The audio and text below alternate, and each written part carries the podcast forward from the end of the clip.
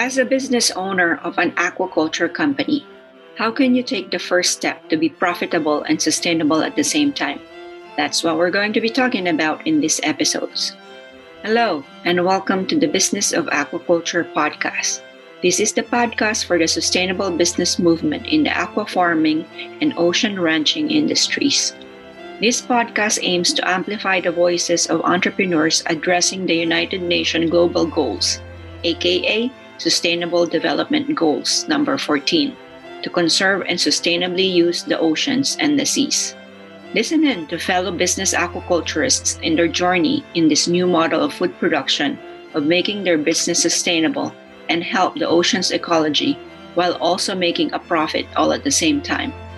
Get inspired to learn how even small to medium businesses can make an impact to save the seas, leave a legacy, and have a better quality of life. One of our goals is to take away a nugget of wisdom that will help your business move from the Industrial Revolution to Business 5.0.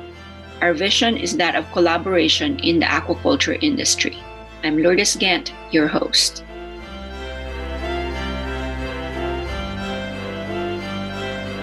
As a business owner of an aquaculture company, international consulting is one of the things that we needed to get a new perspective. That's what we're going to be talking about in this episode. Welcome to the Business of Aquaculture podcast. This episode, we are happy to have Daniel Rodriguez, who is an international aquaculture consultant. Welcome, Daniel. Thank you very much, Lourdes. Thank you for having me here. It's a pleasure. It's a pleasure. He has several years of professional experience defined by an extensive background in almost all aspects of control environmental farming of aquatic organisms, including facilities design and operations programs. During the past seven years in an intensive recirculating aquaculture system, Steelhead Salmon Facility in upstate New York, he directed a $3 million pilot for Pacific white shrimp production using biofloc and RAS technologies obtaining promising results. Welcome again to the show, Daniel. Thanks, Egon. Hello. So we were, yeah, I am just excited to have another Canadian on the show again. So um, welcome again to Canada. Daniel was sharing with me before I pressed recording for this um, show that he just came six months ago, so from the states. So maybe you can share a little bit of background, what you were doing there, and what brought you to Canada. Yeah, I was working uh, as a consultant down in uh, fish farm. They were producing salmon. Uh, and that was uh, 10, 10 tons per, per month, the production. And we were able during the whole seven years uh, to produce them without using any vaccines, any chemicals, absolutely nothing. Just taking control of the water quality, having a very good uh, a protocol for uh, feed management, water quality management, and um, biosecurity especially. So that's something that is possible now. Uh, so people have not to think like uh, aquaculture is a water contaminant uh, activity, but on the contrary, it's a way to produce very good quality feed, free of any contaminants, free of any antibiotics, free of microplastic, etc. Because uh, we discovered that we, if we treat the water, the incoming water, and also reuse the water by treating the wastewater, we are going to have excellent results. Thank you for mentioning that. I know there's a lot of progress that's happened in aquaculture, and sometimes people are not aware that we've progressed as well as an industry. So they still think sometimes of the negative taints and image what aquaculture used to be. So thank you for saying that. I also like to bring to the attention of our audience that Daniel used to work as an aquaculture research associate for the Department of Fisheries and Allied Aquacultures for Auburn University in the Marine Aquaculture Research Center in Gulf Shores, Alabama. So maybe you can share a little bit of your experience, what you have been doing there.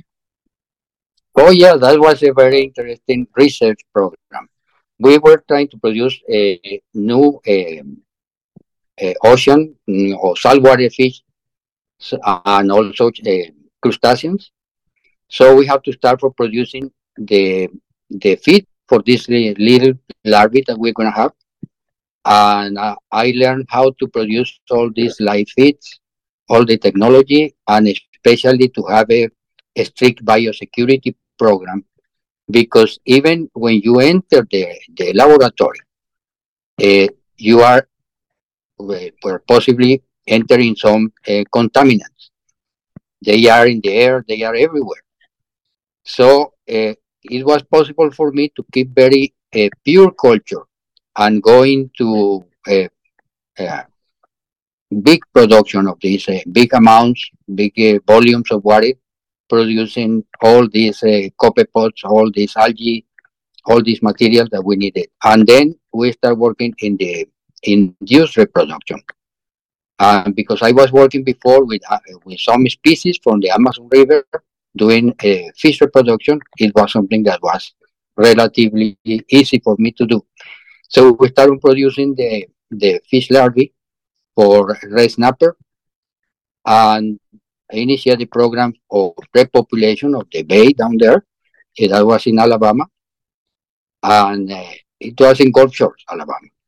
So uh, we start on doing also some um, uh, installation inside the ocean, like uh, artificial reefs and everything, because well, we we were very fortunate. They, they were very uh, good students interested in collaborating in this uh, aspect. So it was something so interesting. We also marked the fish and we knew where they went. And because there are a huge uh, business down uh, in that bay for the for the uh, private uh, fish, well, fishing fishing programs. So it was uh, very welcome for everybody down there. So that was something very interesting all the time. Good communication with all the professors in Auburn. We had a very good uh, installation. We have almost immediate communication with any professor we needed to. And yeah, that was great. It was just my my working visa ended, so I have to come to Canada again, and I work in several facilities here. I have been in, in many marine sites. I have been in the reproduction, working in the reproduction uh, of the salmon, and even with the black cod also. And uh, yeah, I have experience with many species, not only uh, here but also uh, in the tropical countries.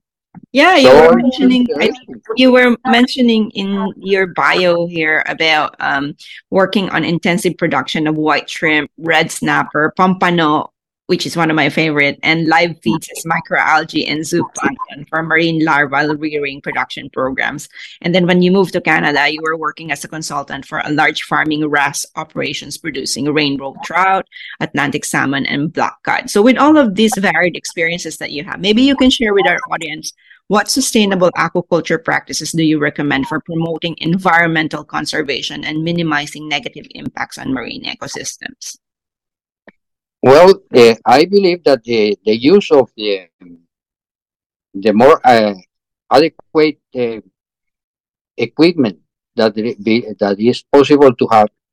Now there are like underwater cameras we provided with sensor which are going to give us information in real time, even into our uh, intelligent cell phone. And we are able to manage any of these parameters that is going to be transmitted. This system has in, even a alarm. If anything that goes close to the limits that we set up as safe, so the alarm is going to come off. So it allows us to not only to monitor but also to control every one of those parameters.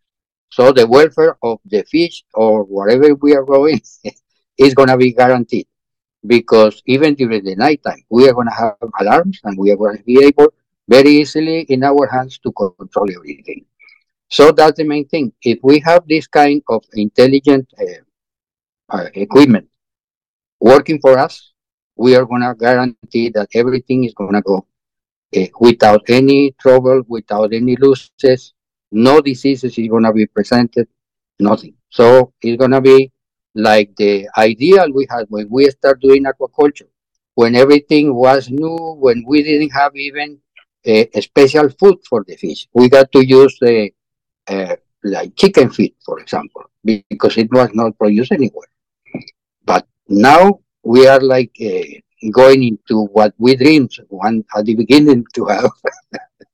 yeah, so, yeah, I like your term, intelligent equipment. yeah, yeah, yeah. This, is, this equipment is working for us. Yeah. So, how do you address the challenges of disease prevention and control in aquaculture systems? Well, the main uh, aspect is uh, prevention, precisely. So, if you treat the water, the incoming water especially, you are avoiding all the contaminants that right now we have everywhere in the world. And if you reuse the water, uh, in other words, if you uh, uh, treat also the wastewater, you are going to have not only more products from your activity, but also the best quality water that you can ever dream of. So, yeah, there are new technology, new uh, innovations that are very easily applied for this uh, kind of uh, uh controls for diseases. So you're going to be sure that no are going to have any problem like I demonstrated in, in New York, working in this farm for seven years without any need to use any sort of chemical or vaccine or anything. I really like that, which is what my next question. You kind of alluded to some of this already. So, what is your favorite innovative technology or approaches that you can recommend to small to medium sized farmers to improve the efficiency and productivity of aquaculture while maintaining high standards of animal welfare? Well, we can work the aquaculture uh, either in, in, intensive or or super intensive uh, programs. And uh, what I recommend, yeah, is the control of all these uh, uh, biophysic, biochemical parameters and also biological. So if you have the information in your hands, you can work even with a recirculation aquaculture system or, or uh, aquaponics or, or uh, even biofloc. Biofloc maybe is the most the most economical to do but still you are going to need uh, to have uh, equipment to control uh, all your parameters. And if you got good quality, you get treatment in the water. That's the important part. You can do any any kind of aquaculture that you can think of. That's why I am planning here to start like uh, working with the the shrimp.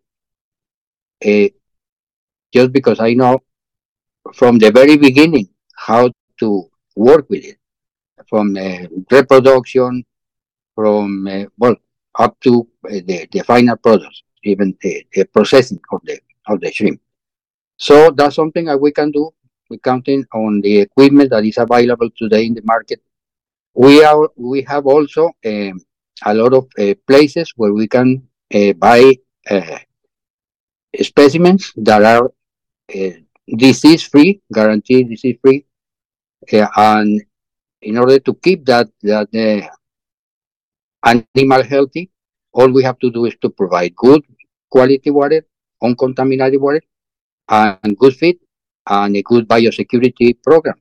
So we have, like I say, we have the possibility now, really, to have in our hands all the aquatic species available for aquaculture that will be whatever we decide to do.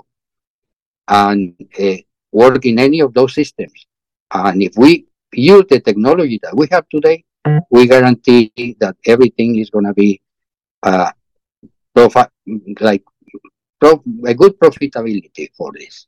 So thank you very much for sharing your wisdom, Daniel. I learned quite a bit. It's kind of a learning and relearning when I do this interview. So the biggest takeaway I had from our conversation was when you were talking about prevention is better than cure and intelligent equipment. So these are all tools that we have now in the industry that we can definitely leverage in our operations. So how can they get in touch with you? Oh, my phone number, it might be the easiest. Uh, right now I have a, a Montreal's number, uh, but it's the one I want to use because I have a lot of contacts with that number.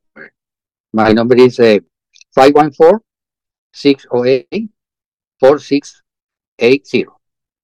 And yeah, you can call me anytime there. And yeah, I'll be glad to answer any questions that you may have. Thank you very much again for your time today. And he is also available on LinkedIn. I think that's how we got in touch as well. So get connected with him as well if you need any help. So thank you again for your time today to our listeners. We'll see you next week. Remember, you help build a home in the Philippines whenever we launch an episode. Thanks, Daniel. Thanks, everyone.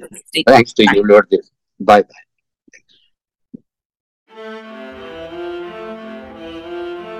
Thank you for listening, and I hope you are inspired from this episode. Do take a moment and share this with your friends and colleagues, and rate and review the podcast wherever you get your podcasts. I'd love to know what your biggest takeaway from this conversation has been. What are you going to do differently? Please share your thoughts across social media and tag us. For links and show notes for this episode, visit our website www.sustainableaquaculture.ca slash podcast. Thank you again. I hope you will join me on the next episode and together we can help create a better business in aquaculture.